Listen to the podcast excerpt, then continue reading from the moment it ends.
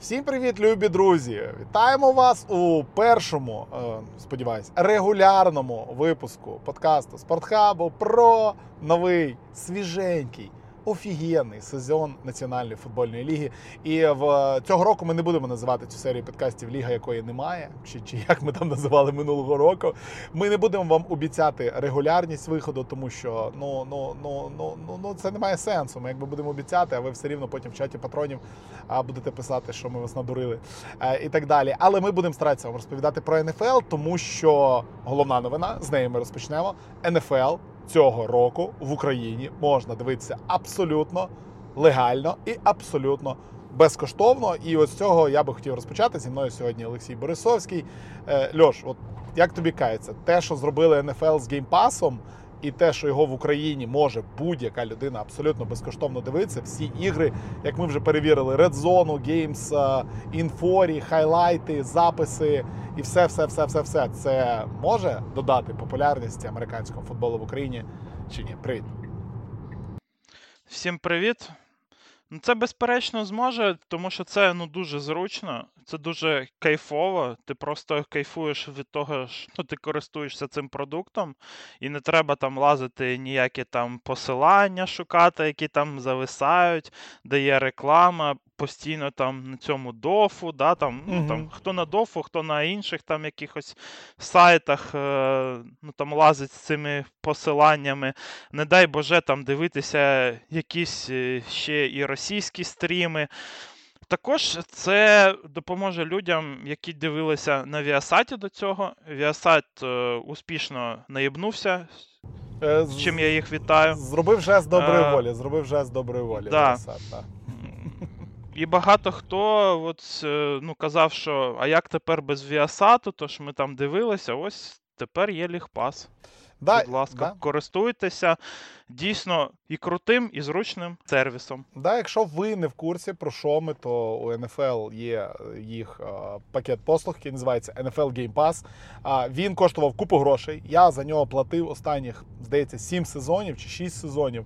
І, і щороку він ставав дорожче, дорожче, дорожче. Минулого року він взагалі там під 200 доларів коштував на рік.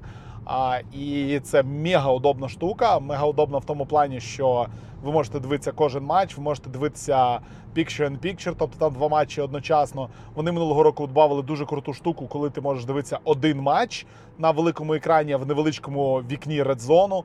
Це дуже прикольно, коли ваша команда. А я так дивився, до речі, Мінісоту так дивився, і там дуже зручно, що ти можеш ще і переключати оці під два екрани. Да, да, І да. тому, і коли йде у матчі, припустимо, там реклама, то ти просто переключаєш на редзону і дивишся у цей час е, ще і редзон. Це прям ну дуже зручно. Да, це імба. Тому заходьте NFL Game Pass, е, реєструйтеся, просто реєструється з України. Там не треба не кредитна карта, абсолютно нічого не треба. У вас буде фрі підписка. Я написав NFL листа, тому що в нас були сумніви, що будуть працювати абсолютно усі сервіси. Вони відповіли.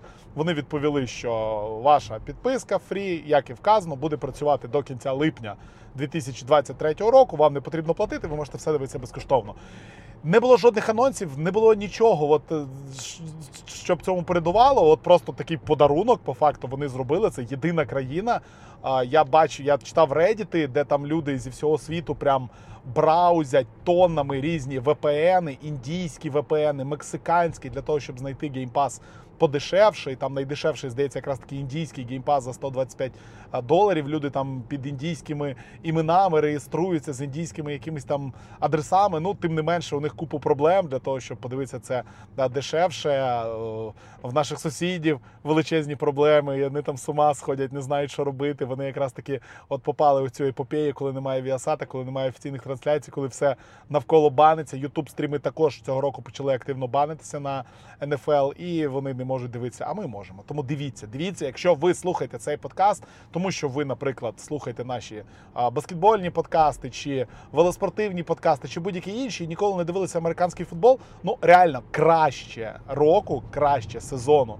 Е, Ніж цей для того, щоб почати дивитися американський футбол в Україні, просто-напросто не буде. Тому велкам і давайте разом з нами е, це все дивитися. І разом з нами, звичайно, обговорювати в нашому чаті патронів. Потрапити в нього можна. Лінк буде в опису. Спортхаб е, на Патреоні знаходите і Там буквально з будь-якою підпискою у вас буде доступ в наш а, чат. Ну а ми е, поговоримо про перший тиждень. Про перший тиждень НФЛ. НФЛ стартувало. Ми чекали. НФЛ стартувало в четвер. НФЛ стартувало матчем в Лос-Анджелесі, переможці Супербоулу. Грали проти Buffalo Bills, і це мав би бути досить хайповий матч. Але хайповим він не вийшов. Buffalo просто розірвали свого суперника, прям абсолютно без шансів. І мені запам'яталося після цього матчу просто інтерв'юшка коротка Вон Міллера. Вон Міллера, який ну досить непогано так пов'язаний з Ремс, був ще там рік тому. А, І Вон Міллера, який сказав: Ну, ми приїхали, ми показали. Тепер ми нормальненько так гульнемо по дорозі назад, летіти нам далеко.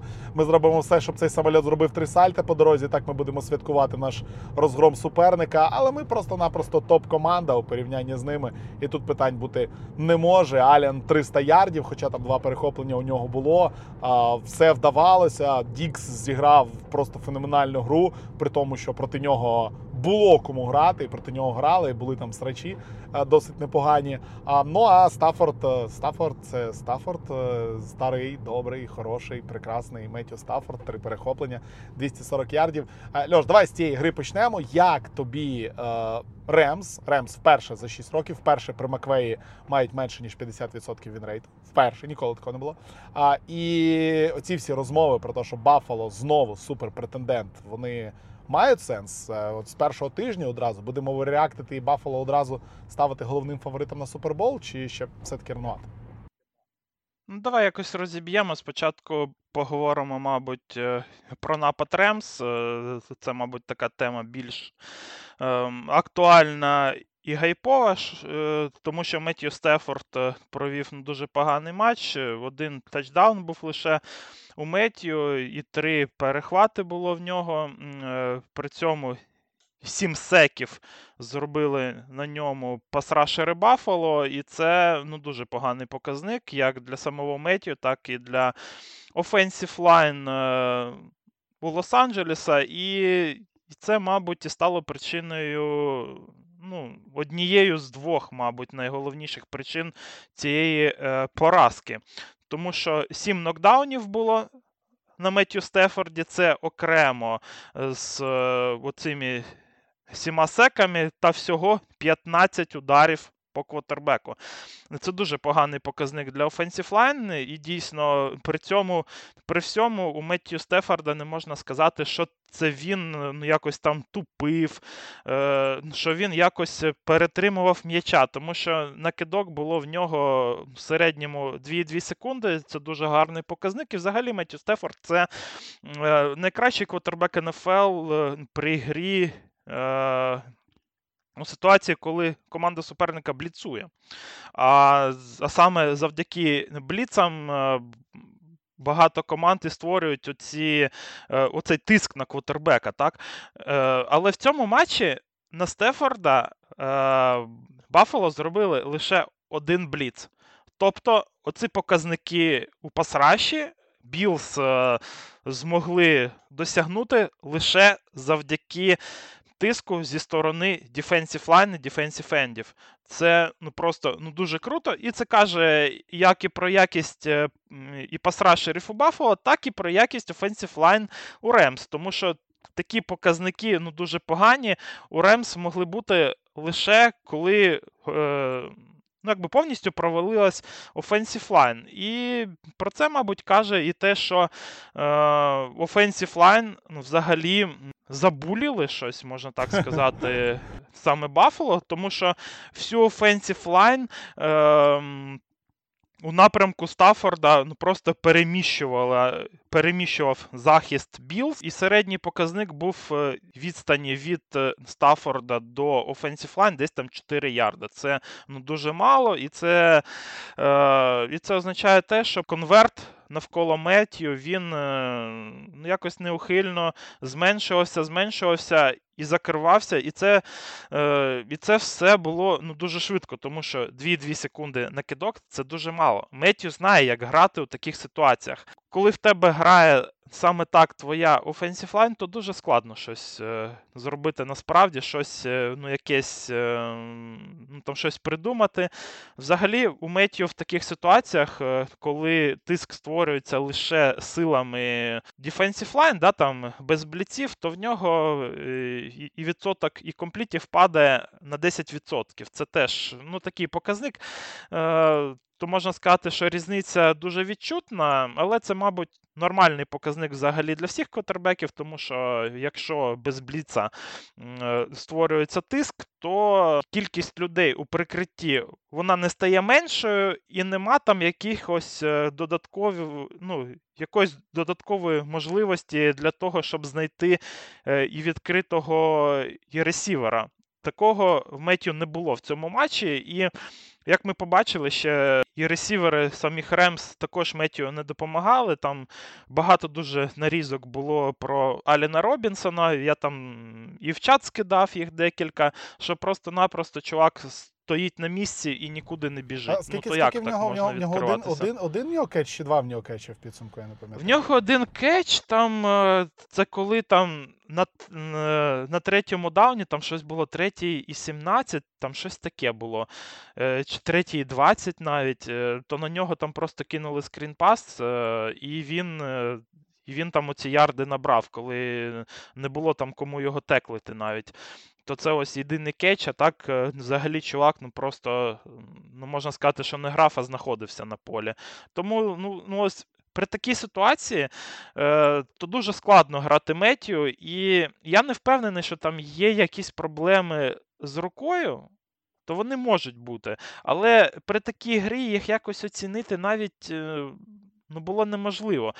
Також не тільки Offensive Line тут провалилися у пас протекшені. Та мала кількість снепів у Ейкерса, яку він відіграв. Ну це ж тому, що він у пас протекшені ну, там щось робив ну, взагалі не зрозуміло. Там теж є нарізки е, у Твіттері, навіть е, коли Ейкерс ну, просто не знає, що йому робити, то бачить, що біжить там Defensive Line на Стефорд, і такі йому треба якось робити пікап, да, його і затримати, хоча б, щоб у Стефорда був час е, на кидок. А Екерс такий е, дивиться на цього буйвола, який на нього біжить, такий каже. Та ну його нахуй. І уходить просто вліво, і бабах, і все. Типу, ну, Ну, ре, ре, Ну, Меттю, ну, Меттю так довго не протягне, от що я хочу сказати. З такою грою тут потрібно щось робити, але коли там зламався ще і Джо Ноутбом, не те, щоб він був дуже гарний на першому тижні, але у, у минулому сезоні він е, дійсно виручав цю команду, і у цьому сезоні на цього левого текла було дуже багато сподівань. Але він е, зламався, і це ніяк не покращить взагалі ситуацію для нападу Ремс, у яких е, дуже багато проблем ще із глибиною, про що ми казали в нашому прев'ю. Тому для Ремс, от я якось не був налаштований ще в прев'ю якось оптимістично з приводу їх нападу та й взагалі гри. І, і перший тиждень, мабуть. Десь не показник, тому що Баффало це елітна команда, мабуть, найкраща команда на даний момент в НФЛ. Але оці травми і ця гра вона показує, що Ремс і близько не на цьому рівні, на якому їм потрібно бути, якщо вони знову хочуть е, за якось боротися з- Ну, да, за чемпіонство, а мабуть, і вийти у плей-офф навіть. Ну так, е, двох з семи двох офенсів лайнменів вони втратили, вони нікого нового не підписали. Вони просто-напросто людей з резерву підняли. Ну, як ми бачимо, це зовсім не дає результат. А, Ну, Кап зіграв, як Кап має зіграти на максимум своїх можливостей. Супербол MVP, є Супербол MVP. Ну, це от єдине таке щось, що можна запам'ятати. Ну а по Баффало взагалі Ну, Кап немає. це єдиний плеймейкер, по суті, який в них залишився, такий, ну який прям супер якісний був. Якщо Робінсон так буде грати, на кого витратили гроші? На Робінсона. На Робінсона, да, я більше нікого не Що він робить? Ніхуя. Нічого, абсолютно. Ні, ну окей, знаєш, ти, напевно, правий в тому, що ну не можна рівняти по Баффало, тому що ну Баффало це машина, ну, ну 9 з 10 третіх даунів, ну ви взагалі нормальні. А, купа Ну просто секів. для Ремсі, для чемпіонів, то ну якось розумієш, на кого ще рівнятися? ну, На елітні да. команди.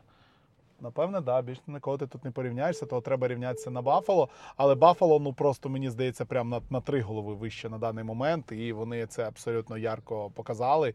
І я думаю, що Баффало цього року, те, що ми вже побачили, ще й з Вон Міллером, і, і не тільки з ним, ну це буде просто машина, і з цією машиною буде дуже дуже важко справитися, причому абсолютно будь-кому. Того не знаю, чи це показник, чи це не показник. Ну але одне ми можемо сказати точно: ну в Ремс прям старт жахливий і доведеться цього року нарешті щось придумувати по ходу сезону, тому що а, прі-сізон і, і, і все, що було в оф-сізоні, це все провалено абсолютно повністю, і це ми прекрасно а, розуміємо. Чекаємо на наступні матчі. Подивимось, як вони будуть виходити з цієї ситуації. Подивимося, як вони будуть виходити з цього напівтільту. Ну а ми їдемо далі. Їдемо в недільні зустрічі, в феноменальні недільні зустрічі, тому що те, що відбувалось в неділю, я взагалі. Важко описати чимось одним. Я я не знаю, що там сталося з кікерами в лізі, що що, що взагалі відбувалось, то що я не пам'ятаю, щоб за один вечір, та де за один вечір, за одну годину промахнулись таку величезну кількість е, філдголів, таку величезну кількість екстрапойнтів, які абсолютно все вирішували. Ну і якщо ми говоримо про в порядки бреда, да, то давай все-таки до до самого брідового матчу. Е, я коротенько розкажу, як я цей матч дивився. Я коментував фінал чемпіонату світу з волейболу. Якраз в 22.00 він стартував в неділю. І в підсумку я подивився в редзоні там перших півтори години матчів ранішніх, так, 20.00 ті стартували. Далі я дивитися не міг. Я сидів коментував волейбол. Зі мною коментував мій колега Олексій Манзій, великий, великий, великий шанувальник Пітсбург Стілерс. І в нього там на екранчику, деколи там було запущено, і деколи альтабався, підглядував, який там рахунок. Ближче до кінця четвертої чверті, коли Цинциннаті намагались відігратись в підсумку, як ми вже знаємо, Цинциннаті відігрались на Джемара Чейза. Там перший тачдаун не зарахували, другий зарахували. І потім це все пішло. Незабитий extra point, овертайми і так далі. Я просто дивився на реакцію людини, яка цей матч дивиться отак одним оком в Альтабі. Я сам його дивився одним оком в Альтабі, і це просто якийсь треш. Треш був, ну там, ну я не знаю, там настільки було багато абсолютно ідіотських і неправильних рішень з однієї і з іншої сторони. Ну, але в підсумку закінчилося тим, що в овертаймі, останнім останнім, е, останнім розіграшем овертайму, а все-таки Пітсбург виграє 23-20. Міч Турбіцький виграє жодної, жодного перехоплення від Турбіцький. А? Ну, правда, 21 з 38, а, а так жодного перехоплення, все ідеально зіграно. А, Джо Баров вперше в кар'єрі кинув 4 перехоплення. Такого у нього ще не було. А у підсумку тут 33 з 53, 338 ярдів. Накидав, як має бути. Чейз 129 і тачдаун. Міксон і набігав, і наловив, і і, Цинциннаті програє. І, і, і, Як як тобі цей матч? Е, краще матч в цьому сезоні в НФЛ буде чи ні? Та буде, ну слухай, ну це просто, звісно, треш. Ну, Я такого ще не бачив, що було там стільки помилок, е, стільки тупих рішень якихось, і взагалі. Е, стільки промахів у кікерів, але ж це ж не причина, чому саме так матч завершився. Причина була взагалі в іншому, і ось в цьому я захотів розібратися, тому що перед цим матчем ну якось е, вважалося, що Цинциннаті повинні перемагати, ну якщо не легко, то ну так впевнено, скажімо так. Але не сталося цього, і взагалі, ось мене найбільш за все мене цікавила перша половина матча. Чому так сталося, що Бенгалс просто провалилися у першій половині проти Пітсбурга? Загалом в цьому матчі було зіграно нападом Цинциннаті 94 снепа. Е, це найбільший ну, взагалі показник в НФЛ за 20 років. Е, із цих 94 снепів, е, то пасових було 71. Тобто, ну це капець. Це дуже багато. Це десь три чверті всіх снепів це були паси. І це ще проти команди, яка була лідером по секам в НФЛ в кожен з п'яти останніх років. Тобто ви ставите вже свою офенсів лайн і Джеберо в таку ситуацію, коли їм. Е, доводиться ну, якось протидіяти найкращій саме сековій команді в НФЛ. Ну, Результатом стали 7 секів, 26 е, е, тисків на Джобьоро. З однієї сторони, це якось виглядало все ось і в редзон, да, виглядало як ну, як провал line, ну так от скажемо. Щось таке, що ми бачили вже у Ремс, і про що ми казали. Угу. При цьому всьому було лише 9 разів був Бліц, тобто це загалом небагато. Пітсбург е, взагалі достатньо багато бліцує, любить це, це діло. У такі креативні бліці, там і дилей бліци він любить. Тобто, взагалі, 9 разів на 71 пасовий снеп. Це ще як для Пітсбурга не дуже багато, і для мене це свідчить про те, що Defensive Line Steelers взагалі справлялися з поставленою задачею, скажімо так. При цьому всьому було 2,5 секунди на кидок в Джоберу і десь близько 3 секунд у першій половині. Це дуже багато для такої взагалі ситуації, якою опинився Джоберу. Але мені стало цікаво, чому так е, сталося, що так е, дуже довго затримував м'яча Джо.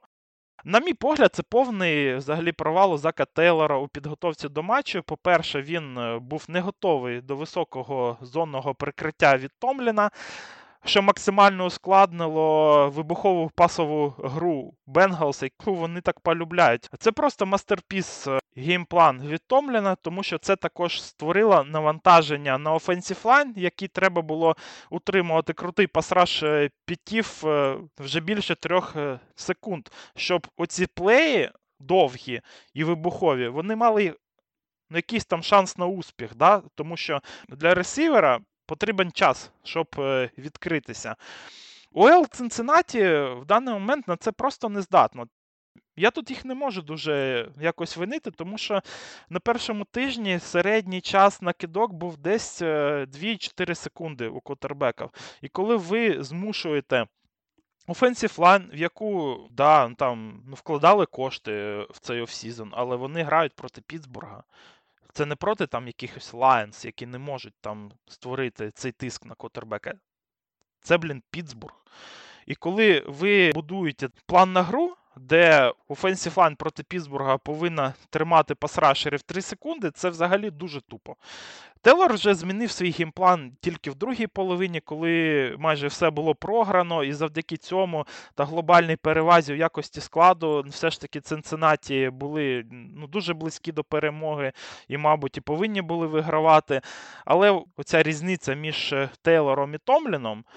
Вона майже коштувала Цинциннаті перемоги в цьому матчі, в якому взагалі в них не повинно було бути якихось проблем. По-друге, тут е, винос був ну, дуже прогнозованим. Тут теж е, привіт Заку Тейлору. 18 разів в Цинциннаті були у стандартній формації, і 16 разів грали в ній винос. Це дуже гарний спойлер. Для захисту. І одна з причин, чому винос не працював. А винос там дійсно не працював, тому що Міксон закінчив 37 з 39 кваліфованих РБ по успішності ранів. Лише 14,8 в нього було відсотків успішних ранів. 4 виноси було в нього в red zone на мінус 1 ярд. На цих виносах перший контакт приходився на один ярд у бекфілді. Тобто захист Стілерс він і домінував, але і читав всі ці комбінації у Цинциннаті. І Тейлор тут е, просто провалився, на мій погляд. Мабуть, е, найголовніше це те, що саме тренерський штаб е, Зака Тейлора ну, просто програв в салат е, цю гру Майку Томліну. От і все. І по-друге, це те, що ще і.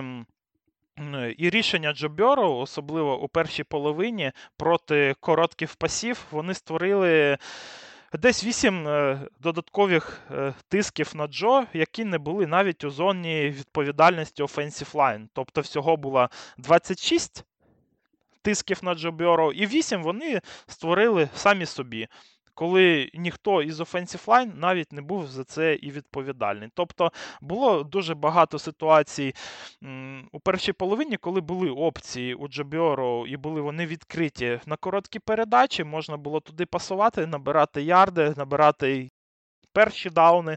Бьороу чекав. Коли відкриється чейс десь там десь там високо, десь там далеко, але цей час не наставав, а, конверт е, навколо нього просто схлопнувся. Що стосується Offensive Line Cincinnati, ще ну, ось, е, хотілося б привести статистику саме по гравцях Offensive Line і по тих, яких вони е, підписали в цей offseason, у Теда Караса центра е, не було жодного тиска з його зони відповідальності.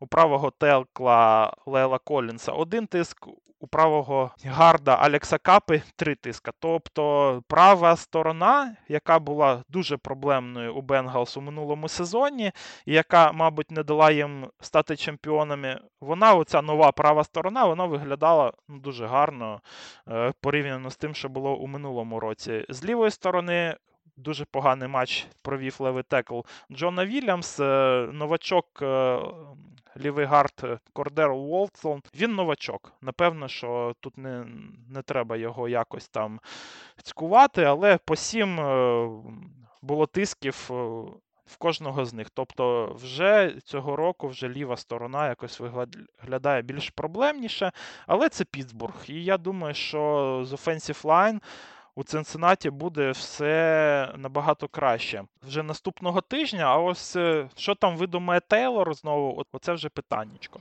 Ну, ми знаємо, що хто хто, а Зак Тейлор вміє придумувати, як програвати ігри, а навіть ті, які не не програються. Але знову таки, якщо якщо ви хочете подивитися ще раз на кінцівку матча, на ті емоції, які там були. Прекрасний футбол, просто прекрасний. Один з найзабавніших матчів е, першого тижня. А це однозначно. Е, їдемо далі до найрезультативнішого матча тижня, тому що у нас дуже багато було е, зустрічей, і ось цей вирізняється. Дійсно вирізняється. Мені сподобалось, як Джеред Гофф після матчу сказав, що ми могли і 50 очок сьогодні набрати, але ми просто стріляли собі в коліно постійно. А тому нам не вдалося це зробити. Але ось ти щойно заговорив так про новачків, які там попідписували Цинциннаті. От е, новачки, яких підписала е, Філадельфія, якраз таки досить непогано спрацювали. І спрацювали, я б сказав, просто прекрасно. Е, вибачте, моментальний impact. Я говорю зараз не про Брауна. Бредбері пікнув пас, який вибив знову таки ще один з новачків Кайзір Вайт. І Браун наловив кучу передач. І взагалі супер матч від Брауна. Перший, якого нагадаю, також трейданули у цей offseason. Ну, але основне, про що хотілося б поговорити: 38-35 Філадельфія виграла про Джейліна Хьорца. Тому що Джейлін Хьорц, нагадаю, третій рік в лізі, дає прекрасну гру в першому, в першій чверті 50 ярдів від набігав. 50 – це на 2 ярди менше, ніж рекорд Філадельфії all-time за одну чверть. Майкл Вік у 2012-му 52 ярди набігав. Хьорц в підсумку за матч 90 ярдів ногами, за 17 спроб один тачдаун, 243 ярди пасом, 18 з 32. Знайшов, знайшли йому нарешті хороший такий таргет. Ейджей Браун у першому матчі у складі Філадельфії 155 ярдів наловив. А Ну і Філадельфія Детройт е, перекидала. Філадельфія Детройт переграла. Е, Сент Браун тачдаун зловив. Чарк зловив тачдаун. Новий гравець. Якби Чарк Свіфт один заніс. У Філадельфії пішком тачдауни заносили всі кому не лінь. Абсолютно і Хьортс, і Гейнвелл, і Скотт, і Сандерс. Е, чотири тачдауна на rush і. І супер весела гра. І от в нотатках перед подкастом ти от написав: А а що, Хьортс точно додав? Е, Льош, так, а що Хьортс додав чи, чи, чи не додав? Ой, ну. Ну, просто стільки гайпу було в цей off-season, що Джейлен Гьортс там так кидає круто там в training camp і, він додав там. Ні, ніфіга. Е, На даний момент цей трейд Ейджея Брауна він просто виглядає як яких, е, ну, якийсь там, е, мабуть, і season saving move.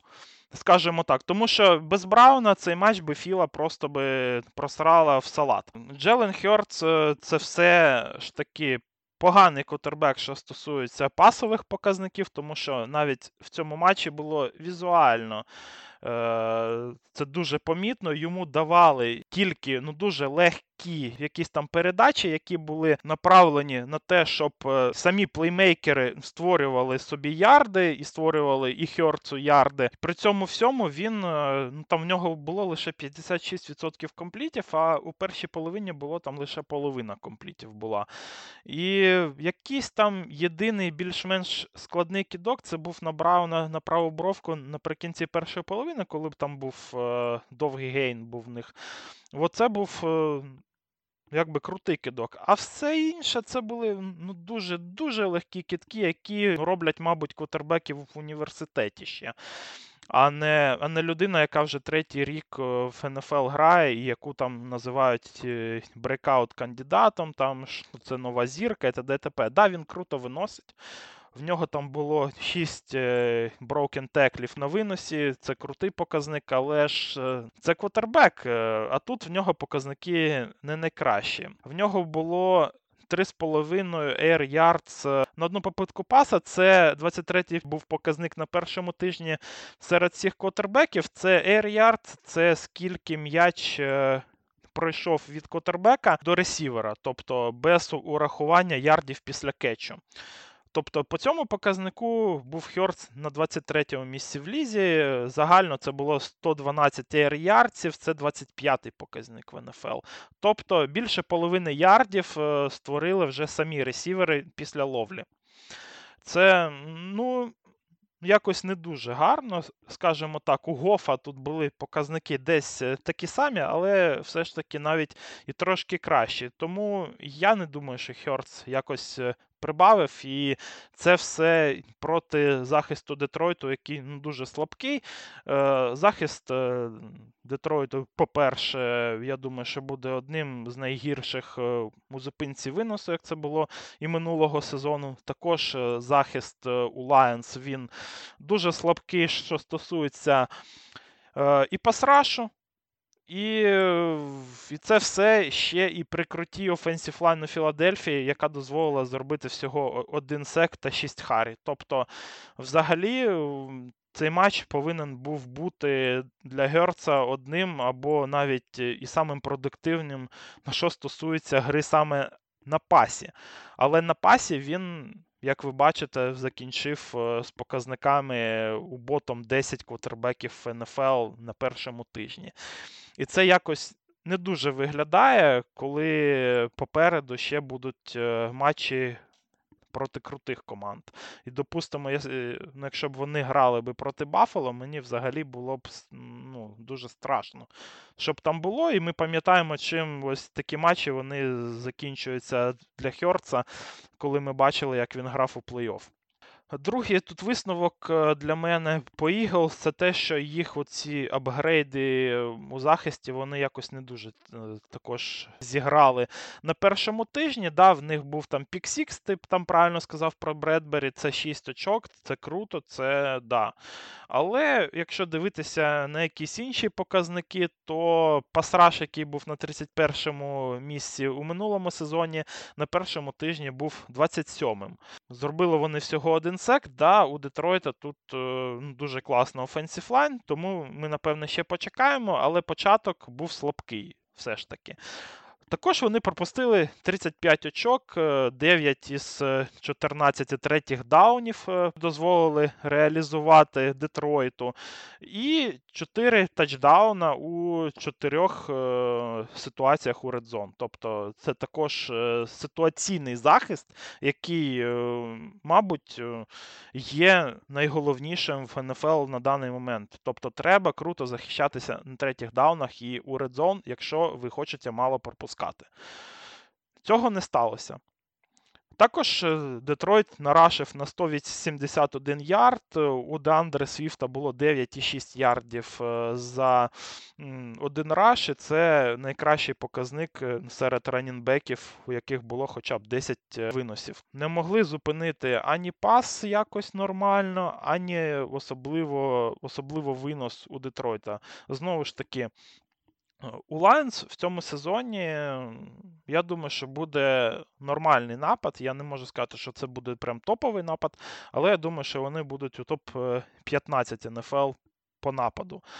Але їх не можна назвати при всьому при цьому якоюсь елітною командою атакуючою, тому що в них, блін, грає Джаред Гофф, який ну, дуже слабкий квотербек і тягне цей напад вниз. І навіть проти такого нападу захист е, Філадельфії абсолютно нічого не міг подіяти. Ще й ем, і втратили Дерека Барнета на сезон. Тому якось мені Філадельфія, попри їх е, перемогу, не дуже сподобалася. Ну слухай, багато хто в американській пресі і не тільки в подкастах е, Філадельфію ставлять ледь там не не в один, ну окей, не в один ряд з Баффало, але ставлять в оцю роль контендерс. Контендерс, що Філадельфія це команда, яка там претендує на плей-офф. Філадельфія, враховуючи да, травму Прескота, це тепер mm-hmm. от явний фаворит дивізіону. І взагалі, от Філадельфія це команда, на яку треба звертати увагу. Я так розумію, в тебе враження поки що ну якби трішки інше, да? Да, ну, але да. стоп, ну, дивізіон же вони ну, виграють. Дивізіон виграють. Ну, треба ще подивитися, бо там вже е, новини пішли про те, що Прескот е, вже може вийти там і через три тижні. Тобто такі Іглс вони можуть ще собі напривозити, на мій погляд. Ну, така думка про склад Eagles, вона ж ну це чисто думка з офсізону, тому що ми бачимо на папері склад, то ну дійсно крутий в них. І вони якось намагаються реалізувати на те, що у Гьорца ще контракт новачка, і запакувалися по максимуму на інших позиціях. В них є плеймейкери, в них є винос, в них є офенсів лайн. Але якщо вони будуть ну, тільки тут е, тільки виносити ефективно, це все закінчиться на першому крутому супернику, який зупиняє винос. І все. Це все закінчиться. Тобто, ось як вони вилітали в минулому сезоні в плей-офф, таке саме буде і цього року. І все. Окей, подивимося, як воно буде. Їдемо далі. Їдемо до наступного матчу, до одного з хайпових матчів, до одного з матчів, які самі гравці розпалювали. Це матч Каролайни проти е, Клівленда. Бейкер Мейфілд 4 роки провів щасливих. 4 роки в Клівленді. Е, не знаю, можете ставити тут лапки, можете не ставити. А ну і зараз він вийшов грати проти своєї колишньої команди. Цікавий був матч. Матч був гарячим в тому плані, що перед матчем було там трішечки трештоку, були там цікаві футболки від команди Бейкера Мейфілда і так далі. Е, що, мовляв, зараз я вам тут покажу. І ну насправді перед матчем я був на 100% впевнений, що шансів у Клівленда тут немає, тому що. Ну, ну, ну бля, ну серйозно, ну який Джекобі Брісет? Ну, ну от якщо повернеться Вотсон, коли там на 12-му тижні повернеться Вотсон, окей, Клівленд стане класною командою, тому що Клівленд то супер команда. Там е, є, звичайно, деякі проблеми в корпусі ресіверів, але феноменальний захист, е, Чап, Хант, вся от ця двіжуха. Це це дійсно круто, це супер круто. Але але бля, ну який бріскет? Ну ну ну ну куди ж з Брістетом вигравати? Це ж неможливо вигравати в НФЛ з Бріст. Того я навіть грошей поставив, якби на Кароліну перед цим матчем, будучи, будучи впевненим, що здається, Макефрі живий. Здається, Макефрі е, буде грати. І Макефрі ми побачили дійсно живий. Тобто він здоровий поки що. Так, там тачдаун свій діжурний е, заніс. Залишається він в режимі один тачдаун в середньому на гру а в ну, останні кілька років. А, Але е, не, не вистачило. Трішечки не вистачило до перемоги, коли здавалося, що все дуже-дуже і непогано, коли здавали, що тут відігратися буде неможливо. 23-24 рахунок е, став за хвилину до кінця. Е, прекрасний драйв е, провели, відігралися гравці Пентерс і залишили ось цю хвилинку. Але йо-майо, вони забули. Вони забули, що там з цього пацана з ЛСЮ пікнули. Пацана кікера, який сказав на першому на першій вечері команді Брісету, що друже, ти цей. Ти, коротше, до 40 ярдів м'яч доводи, а я далі розберусь.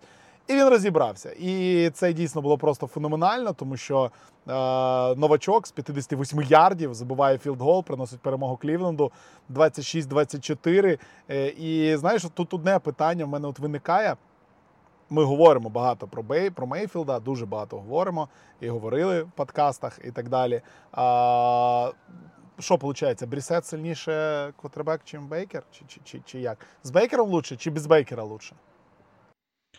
Ну, слухай, це таке питання, тому що у кожної команди НФЛ є свій е, тренерський штаб, е, в якого є своє бачення гри, свої схеми, і кожен квотербек е, якось або більше, або менше під них підходить. І те, що робить, припустимо, Метт Рул у Каролайні, то Брісет, мабуть, е, це був би набагато гірший квотербек для Каролайни, аніж Бейкер Мейфілд. Е, тому що, що ми побачили на першому тижні від е, Кароліни, це винос, винос, винос і хуяк бомба. І це не дуже якось би працювало з Джакобі, прямо скажемо. Бейкер під цю гру набагато більше тут вже підходить, і це ми побачили, тому що Бейкер Мейфілд це єдиний квотербек на першому тижні, в кого є два паси е, не більше, ніж 50 ярдів. Це єдиний квотербек такий. Тому Мейфілд для Мейфілда ця гра була ну, така скомкана, він хвилювався, це було помітно. Чотири було дропнутих снепа в нього і центра Елфлайна. Тобто тут, е, мабуть, і центр також винен. Е, це його це його відповідальність, щоб вкласти м'яч е, у руки квотербеку вірно. Цієї взаємодії ще не було. Це призвело там інколи це не мало якогось великого значення. У кінці матчу, коли вже напад Каролайни вже достатньо непогано проходив поле, то там е, був е, знову таки дропнутий снеп, фамбл і філдгол замість е, можливого тачдауну. Такі речі вони мають значення в НФЛ. Це можуть бути маленькі нюанси, але вони ну, дійсно мають значення. Ще б я відмітив у Каролайни це дуже поганий перформанс у теклінгу. Тобто я сподівався, я ж також поставив на Каролайну. І я сподівався, що якщо не Бейкер Мейфілд, то ну, хоча б ну, захист Каролайни проти Джакобі Бресета він дійсно зможе закрити напад Клівленда. Але було ну, дуже багато missed tackle ів 190 ярдів е, після контакту. Набрав в Клівленд, і це прям дуже великий показник, тому що було 18 е, missed теклів. Каролайни це просто недопустимо в НФЛ, на мій погляд. Це не рівень навіть, мабуть, університетських ліг якихось. Це, мабуть, рівень, коли Алабама грає з якимось університетом там нижчого рівня, там дуже нижчого рівня. І така статистика може бути. А не дві професійні команди грають одна одна проти одної. Тобто 190 ярдів після контакту було набрано Клівленді майже всі ярди були набрані вже після контакту. Тобто, от, от ці два, мабуть, показники і призвели до е, до перемоги Клівленда. Вони просто припускалися менше помилок. Е, окей, поїхали далі. Поїхали до матчу, ну який е, з тобою, напевне. Я не пам'ятаю, ми чи були в нас хоч один початок сезону, наскільки такий був би е, правильний з точки зору розмови з тобою, як з яскравим вболівальником, найяскравішим вболівальником Мінісоти в наших регіонах в Україні. Мінісота стартує проти Арона Роджерса, проти Грінбея і ну, ну, ми все бачили. І ми бачили е, букмекерів, які е, просто вивели е, головним претендентом на MVP НФЛ е, Джастіна Джеферсона після першого тижня. Це це, це що? Це новий ренесанс, це нова команда, це це, це, це, це майбутнє, це претенденти. Кірказін з 277 ярдів, два тачдауна, нема перехоплень, все прекрасно. Мінісота New Hero, New New Super Team. Що що, що у вас там змінилося? У вас же нічого не змінилося. Як як Міннесота так розірвала цей Грінбей? Ну, взагалі літо змінилося все. Новий mm. тренерський штаб Міннесоти, новий менеджмент в Міннесоті і. Я б так сказав, що змінилося. Е, з ними змінилося взагалі бачення гри Міннесоти, тренувального процесу та атмосфери в колективі. І, взагалі, саме поняття, мабуть, лідерських якостей. Наразі позитивний вайб у роздягальні Міннесоти це не міф, і це дуже багато значить для гравців після ери Цимера. Геймбол Казінс віддав саме. Е, Оконолу та Гему Адофа Менса і сказав, що лідерство в організації зараз йде зверху вниз. Це велика оцінка від е, Котербека, який при цимірі такого собі дозволити не посмів би. При цьому при всьому Казінс вже виявляє трохи більше лідерських якостей, ніж е, при Майкі Цімері. Ем, це і відносини з молодими гравцями, це і поведінка в команді у роздягалці, і він став більше е, вже і вокал-лідером, чого не було до цього. Це великий крок як для Кірка, так і для команди. Це що стосується саме атмосфери, да, не самої гри, а взагалі атмосфери у Міннесоті на даний момент. Що стосується самої гри, то давай якось теж розіб'ємо тут розмову про Грінбей та про Міннесоту. З кого мені почати? Давай з Грінбея. Давай почнемо з Грінбея, да, то що ну, Грінбей, як завжди, зелене зелене панство чекає у кожному сезоні від того, що вічний MVP буде тащити свою команду попереду. І дуже багато було розмов про те, що нарешті команду все-таки під нього побудували, що підсилили захист, і що у Грінбея в цьому сезоні має бути все набагато більш перспективніше.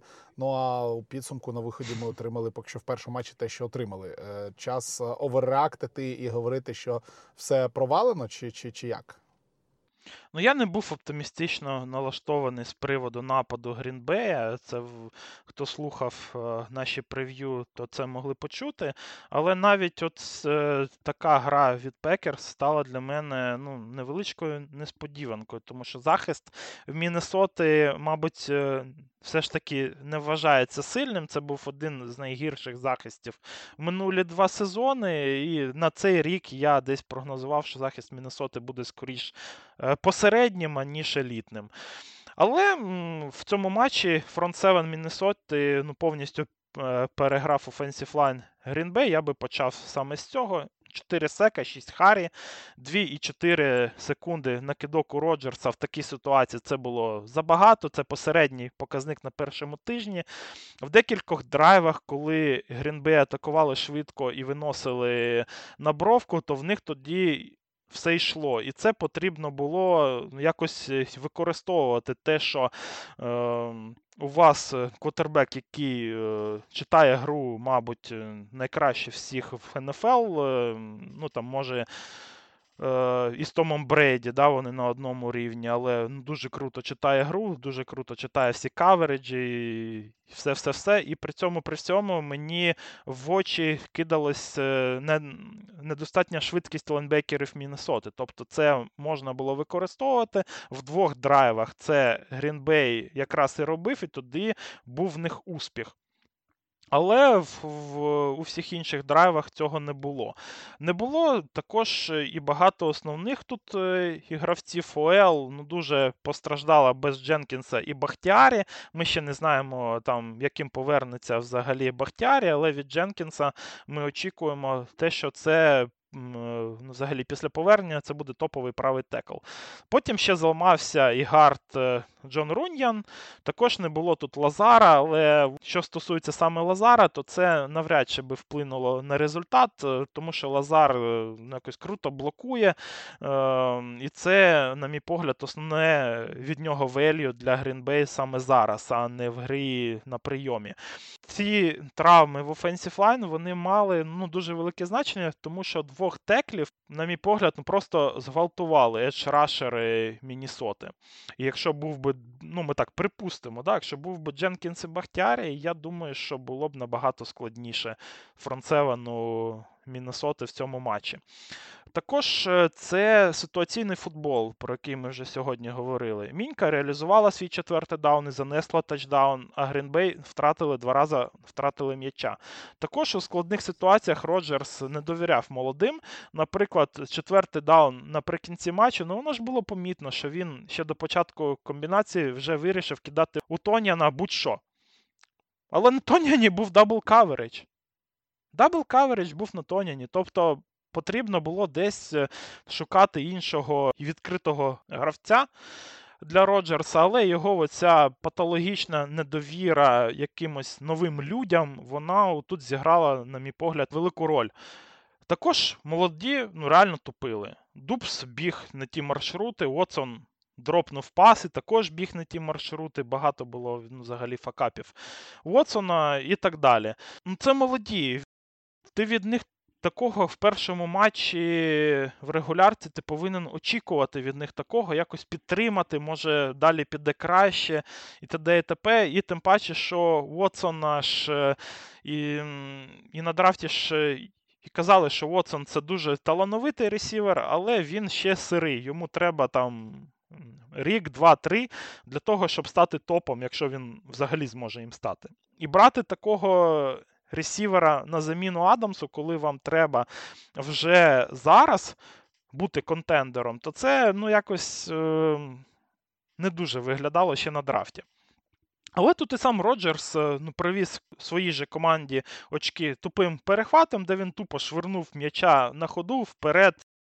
Зі злості у кавередж, він також перетримував м'яча в цьому матчі, та потім не хотів е, кидати на молодих. Оці 2,4 секунди накидок в Роджерса це також е, це не тільки той час, що саме ресівери не відкривалися, таке теж було. Таке було, і про це треба також казати, що такі були комбінації, де Роджерсу тупо не було кому кидати. Але були комбінації, де і сам Роджерс просто ну, десь не довіряв да, там вже Уотсону, Дупсу і не кидав на них. І перетримував там десь м'яча, то може там Тонян відкриється, може Коп відкриється, може Воткінс відкриється, але вони не відкривалися і все. Комбінація закінчувалася або інкомплітом, або секом і так далі.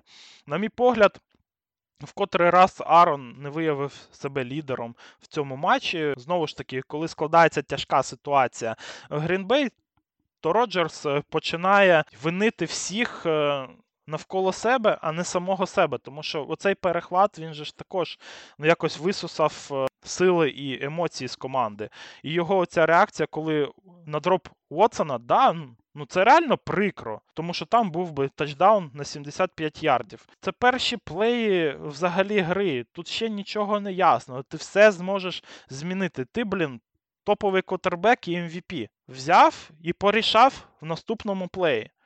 Нафіга оці оці рожі корчити, нафіга оце все. Ну, Тобто, от мені дуже сподобалось, як хтось в нашому чаті написав, що реакція у Роджерса вже на перших плеях була така, як ніби команда йде на 17-му тижні 3-13, і саме із-за цих мудаків Дубса і Уотсона вони проїбали весь е, сезон. А це перші плеї ще першого матчу сезону. Ну, але проти принципового суперника, і насправді те, що така паніка була, якщо це можна назвати панікою, ну це це, це, це про щось таке так говорить. А, По Мінісоті, по атаці, чи в принципі тут нема що додати на рахунок того, що що, що команда заграла, заграла за рахунок того, що змінилось керівництво, змінився головний тренер, і в принципі тепер це все буде більш-менш якось структуровано. Ну тут я би сказав про те, про що я казав і у прев'ю, але ми це вже побачили на полі. Е, Міннесота грала набагато більше з одним тайтендом і одним ранінбеком. Було також набагато більше моушенів. Е, перед комбінацією, навіть декілька моушенів було, був інший і snap count навіть, і, і це кидалось в очі мені. На мій погляд, це дуже допомогло Кірку Казінсу розгадати каверидж Грінбей і бити ну, якось ну, точно в ціль. Також е, тренерський штаб прям дуже круто попрацював з тим, щоб е, переміщувати Джеферсона по полю ще до початку комбінації і ставити його в ідеальне положення для того, щоб він е, вже відкрився після початку снепу. Дуже часто була ситуація, коли завдяки цьому він ще на лінії скримінджа опинявся один на один з лайнбекером. І комбінації, де він опинявся тупо сам, це результат планування від Оконова. Те саме ми, по суті, бачили в минулому сезоні з Купером Капом, коли він гопа і Кап 1 і поряд з ним не мав 20 ярдів взагалі нікого. І таке ми бачили із е, Джастіном Джеферсоном на першому тижні. Це просто ну, дуже крута робота, коли сама комбінація так будується, що твій лідер і людина, яку ну, взагалі-то потрібно крити вдвох, вона опиняється одна, і опиняється одна, і, і поряд нема взагалі нікого. Оце робота тренерського штабу. Це те, що я бачив на. Напевно, в своєму житті я бачив тільки в якихось інших командах НФЛ, але не в Міннесоті. І мені тепер ну, якось дуже приємно те, що я можу побачити е, саме отакий напад у своїй улюбленій команді. І це дуже круто, коли тренерський штаб ось так е, взагалі все планує, що є такі комбінації, коли ну, людину, яку потрібно прикрити ну, просто конче, вона опиняється один на один з лайнбекером ще на лінії скримеджа. Як це взагалі можливо? Але це таке було. І це ну, дуже легкі взагалі компліти для Джеферсона, і це те, що будуть, я думаю, експлуатувати весь е, сезон. Тут. Е, Напевно, треба сказати, що Міннесота не грала стартерами у пресизоні. Тому інші команди, мабуть, ще. Ну, от ми говоримо да, про матч з Грінбей, і і дефенсів координатори там у Грінбеї вони не могли побачити оцих е, задумів десь е, на плівці. І це може було для них е, десь шоком, тому що дійсно в цьому матчі Оконел просто їх переграв, і, і всі їх кавереджі, а гра саме у кавереджі це є, мабуть, е, найсильнішою стороною в цих пекерс, то він якраз таки її просто помножив на нуль. І це дуже круто. Також я би ще відмітив таку взагалі болючу тему для Міннесоти останніх років це гра в дві останні хвилини від захисту в половинах. Е, в цьому матчі захист Міннесоти пропустив 0 очок. І це ну, дуже взагалі разюча якась зміна для мене як вболівальника цієї команди, тому що в минулому році якраз таки Міннесота дуже багато матчів програвала в останніх е, дві хвилини обох е, половин. Оця гра в таких ситуаціях, вона, мабуть, і була різницею між потраплянням в плей-офф та, мабуть, навіть. Е, 12 там перемогами в минулому ще сезоні, і тим результатом, який був у Вайкінгс е, у 2021 році. Перший тиждень виявився прям ну, дуже позитивним, навіть для мене, навіть. Е, неочікувано позитивним, тому що вболівальники Міннесоти це ж е, люди з ушкодженою психікою, можна так сказати. Тому що ми завжди чекаємо, що команда якось матч та й програє. І навіть в цьому матчі я всю четверту чверть я очікував, ну що, блін, ну да, там. Ну, Гра складається ну, дуже класно, там, ну, якби без варіантів там виграємо, але зараз Роджерс бах-бах, е, два тачдауни зробить, або або буде там якийсь перехват в Казінса, і ми все ж таки програємо. Тобто у фанатів Міннесоти, я думаю, що у всіх є такі думки. І в цьому матчі цього не сталося, і довели ідеально матч до кінця. І це якась вже. Це щось нове, це щось нове, скажімо так. да? Це, це щось нове, да. Це а... щось нове, і це і це якась просто ітера інкогніта для фанатів Міннесоти. І за це я дуже вдячний цьому тренерському штабу. Окей, е, давайте потрохи заокруглятися швиденько по іншим матчам. Класний камбек від е, Нового Орлеану в матчі проти Атланти. Програвали на початку четвертої четверті 26-10. Два тачдауни на Майкла Томаса. Майкл Томас живий. Вітаємо його. Е, Джеймейс два тачдауна. Віл Луц 51 ярд забиває.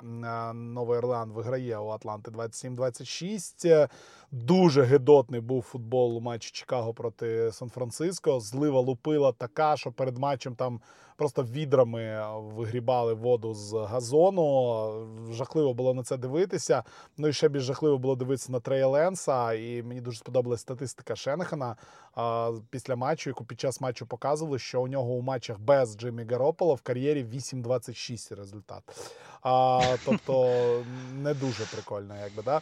Але Чикаго ну, виграє. Угу, угу. Ну а хто в нього був е, без Гаропола? Маллінс, там ще там хтось якийсь угу. Ленс угу. той самий. Ну, таке, таке, таке. таке. Але Чикаго виграє. Ну, Трей Ленс угу. це просто ну, якось по першому тижню це Джастін Філдс е, для безхатьок. Ну він же дуже сирий. І здається, він не мав би бути сирим, але я не знаю, куди вони з ним заїдуть. Ну ну якось якось так собі насправді. В нічию Індіанаполіс Х'юстон зіграли 20-20. Долфінс вдома з рахунком 20 е, на 7. Переграли Петріотс. Е, Знову таки під зливою Джетс вдома програли з рахунком 9 24 у Балтімора. Вашингтон переграв Джегуарс 28-22. Канзас на виїзді там накидав Аризоні, дуже сильно накидав. 44-21. Там, ну, як ніби Махомс і нікуди і не виходив. У них, у них там все по кайфу, 5 тачдаунів, 360 ярдів. Там Чистий Там, до речі, стата просто якась е, неймовірна, що Махомса бліцевали 22 рази за матч. Так, Це що взагалі таке? Ви Махомса, блін, бліцуєте 22 рази. Ну, попробували. попробували. Було 24 hurry, угу. і при цьому і при цьому не було там жодного сека. Тобто Патрік розбирався з цим бліцем На easy. Як батюшка на, на просто. easy просто, да. На easy просто. Ну, ти не бліцуєш топового квотербека, оце, на мій погляд, і не бліцуєш його так часто. Але Дефолтний, Аризона це Мгм. робила. Дефолтний виїзний матч був у Чарджерс, які вони грали вдома проти Рейдерс. Не завжди, коли вдома грають проти Рейдерс, насправді вони грають на виїзді. Вболівальників Рейдерс завжди більше на цих матчах. Чарджерс 24-19 виграли. Е, Сакон Барклі і його а, перемогли Теннесі 21-20. І я ще раз е, зрозумів, що Деніел Джонс це взагалі не квотербек рівня НФЛ, але Барклі поки що на місці. Подивимось, скільки наскільки хватить його. Але Giants розпочинають з перемоги. Ну і два прайм-тайм матчі. Тампа перемагає з рахунком 19-3. А, Даллас Прескот травмує руку. Інформація поки що суперечлива. Так, там 6-8 тижнів. Але як завжди, Джонс вривається на якесь радіо і каже, що може бути коротше, а може бути довше. З Далласом не все зрозуміло. Ну, якщо дійсно вилітає преска, то тут взагалі нема про що говорити. Але по цьому матчу варто сказати, я з двох спроб його додивився. Це була дуже дуже важка гра. А, я б не сказав, що Тампа грала гарно, просто Даллас був жахливий. Тампа, Тампа виграла, та, та, та й Бог з ним. Ну і останній матч це Сієтл. Я не розумію нафіга, але виграв у Денвера. Приїхав Рассел Вілсон на. на Забув, як там по-новому тепер називається стадіон а, у, у Сієтлі. Люмен Філд. От Люмен Філд він тепер називається. Приїхав туди, Уилсон, його освіста засвистали як могли. І Уилсон сам після матчу сказав, що да, в принципі я був до цього готовий. Ми якби. Ви ж знаєте, який тут звук, ви ж знаєте, як ці вболівальники люблять гасити квотербеків суперника, тому я був до цього готовий, але не був до цього готовий тренерський штаб Денверу, тому що у підсумку в ситуації, в якій в Сієтлі завжди давали Уилсону грати, четвертий даун. а, 5 ярдів вирішили наприкінці гри не давати грати. Вирішили пробити філдгол. Філдгол не був забитий. Сієтл виграв гру. І з мінусів, звичайно, найбільший мінус це втратили Адамса. Джамала Адамса, але задоволені були там всі суперветерани, позбирались на трибунах, сиділи цей весь е, Legion of Boom там на чолі з Шерманом, е, вболівав за Сієтл проти е, Рассела Уілсона. Ну, я, я не знаю про що тут говорити, тому що багато пишуть зараз американська преса Джино Сміт. Вперше з 14-го року стартував Джино Сміт. Перший тайм, першу половину 17 з 18. Настільки ідеально зіграв. Да, в другій половині в нього там жопа була повна. е, І друга половина під нуль. 17-13 перша закінчилася, 17-16 матч закінчився. Е, І, і я все ще не вірю в Джино Сміта. Я, як вболівальник е, Сієтла, взагалі не розумів, нафіга вони вигравали, нафіга вони будуть вигравати в цьому сезоні. Е, Anyway, я...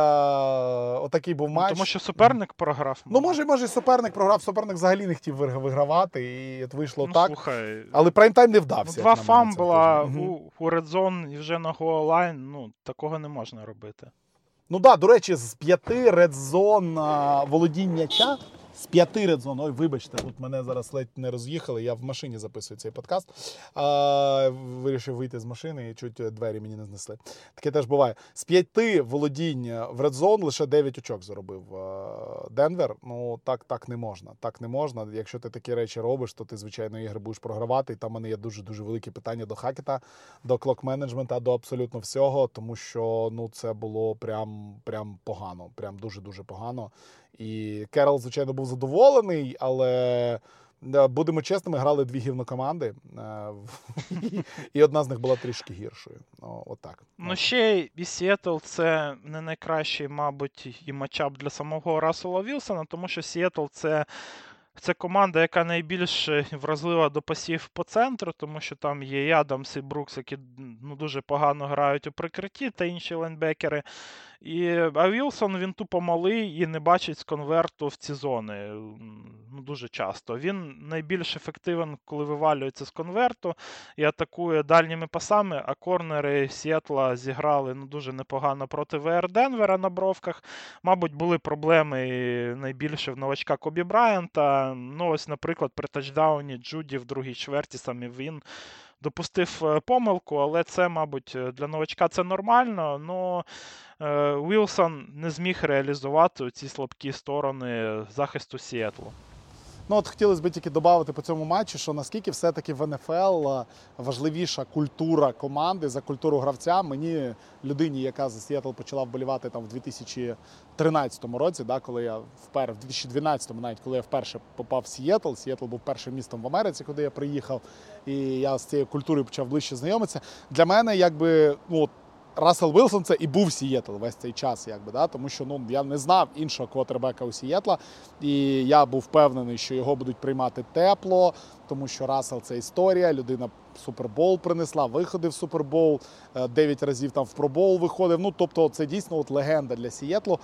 Але він переїжджає. Він два таких не дуже вдалих інтерв'ю дає, де говорить про те, що він більше не вірить в цей франчайз. І от він повертається, і все. Якби е, Reddit з фанатів всіх Хоукс повністю в мемчиках, які там знущаються з Рассела. Всі оці його Let's Ride по місту перекреслені. Якби моментально все змінюється. І це ще раз показує, що а, в НФЛ, на відміну, наприклад, від того ж НБА, так де буває таке, що Леброн Джеймс переходить з Клівленда в Лейкерс, і вболівальники з Клівленда переходять в Лейкерс. В НФЛ це просто неможливо. Тобто нема такого і ніколи не буде, мені здається, в НФЛ такого гравця, з яким вболівальники можуть перейти е, навіть нейтральні, не ті, що живуть там умовно в Сіетлі чи в Денвері, які можуть перейти в якийсь інший франчайз і вболівати. І тут от те саме ми бачили з Томом Брейді, як не крути вболівальники Петріотс не вболівають за Тампу зараз. І те саме ми тут в першому турі побачили. І дуже прикольно, що дійсно в першому матчі у нас Денвер грав проти Сієтла. Ось це один з найцікавіших сторілайнів. Ну на рівні з Мейфілдом проти Кароліни. О, у нас отакі були. І а, культура, культура все-таки вона залишається. А, окей, що по першому тижню закінчили? Що хочеш ще сказати? Розклад на другий тиждень? Швиденько. Що там цікавого на другому тижні? Давай. Давай, на другому тижні Чарджерс проти Чіфс розпочинають. Дивізіонний матч. Чіфс фаворитом лише в 4 очки вдома. Я ні на що не намікаю, але в 4 очки лише? Ви серйозно? Ну, Аліна ж не буде, там ще, е, ще зламалися у Chargers люди в захисті, як завжди. Тобто є в них втрати по складу саме. Ну да, да, да, і да. Махомс ну, дуже круто взагалі виглядав на першому тижні, і його плеймейкери також були ну, На рівні. На рівні. дуже. Да, дуже на рівні, але то була Аризона, і склад Аризони, мабуть, один з найгірших в НФЛ е, в цьому році, тому я б е, Не оверреактив все ж по таки на даний момент я б ще не переоцінював Чіфс, і особливо, що стосується корнербеків Аризони, все дуже погано. Тобто подивимося, як буде з Лос-Анджелесом. Окей, перша хвиля у неділю. Не дуже багато суперцікавих матчів. От Новий Орлеан вдома грає проти Тампи, дивізіонний matchup.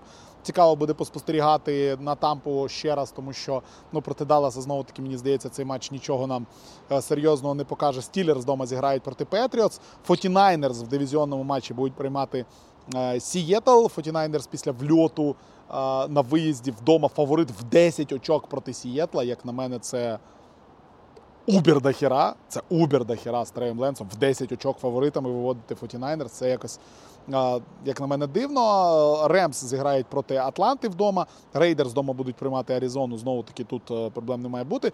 Даллас е, буде грати проти Цинциннаті вдома, і Цинциннаті фаворит в 8 очок на виїзді проти Далласа. Ну, зрозуміло. Я не знаю, хто у Далласа буде грати квотербеком. Я поняття не маю, хто в них там другий. І, і, а де Далтон? Де Далтон? Треба Далтона повертати. Я, я не Та знаю. Купер буде Раш там. А, Купер мати рідна, мати рідна, Да. мати рідна.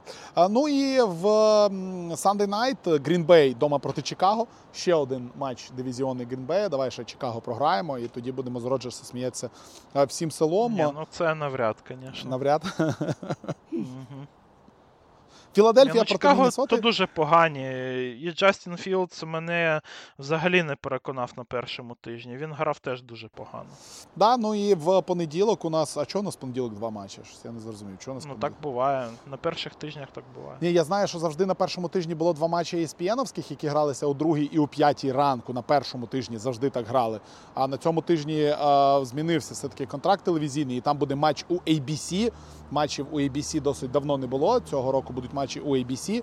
І ось якраз таки, як на мене, матч тижня, основний матч тижня буде на ABC в 3.30 ранку в ніч на вівторок, тому що Філадельфія вдома буде приймати Міннесоту. Обидві команди, які на першому тижні е, приємно багатьох здивували. І ось буде цікаво за цим поспостерігати. А ще в понеділок вночі е, Баффало буде грати у нас проти Теннессі. Ось такі матчі на другому тижні нас чекають. Ну, буде про що однозначно поговорити, якщо ми наступному тижні зберемося, а я думаю, нікуди ми не дінемося.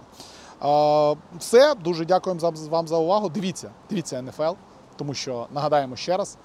League Pass, Game Pass, точніше, безкоштовний для України. Можете дивитися, можете реєструватися і разом з нами дивитися Red Zone, дивитися всі матчі.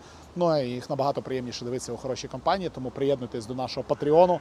Знизу буде лінк. Заходьте, підписуйтесь, приєднуйтесь до нашого чату. Якщо ви дивитесь футбол, якщо ви ще не дивитесь чомусь американський футбол, приходьте, дивіться дійсно такої можливості. Ну я не знаю, немає жодної ліги в світі, яку можна дивитися ось так, ось так безкоштовно в Україні, без будь-яких проблем. Нам навіть а УПЛ футбольний навіть не подивишся, а НФЛ подивишся дуже дуже легко. Олексій Борисовський, Віталій Волочай для вас обговорювали події першого тижня в Національній футбольній лізі. Дуже дякую вам за увагу. Дуже дякую, що ви послухали. І почуємось. Всім пока!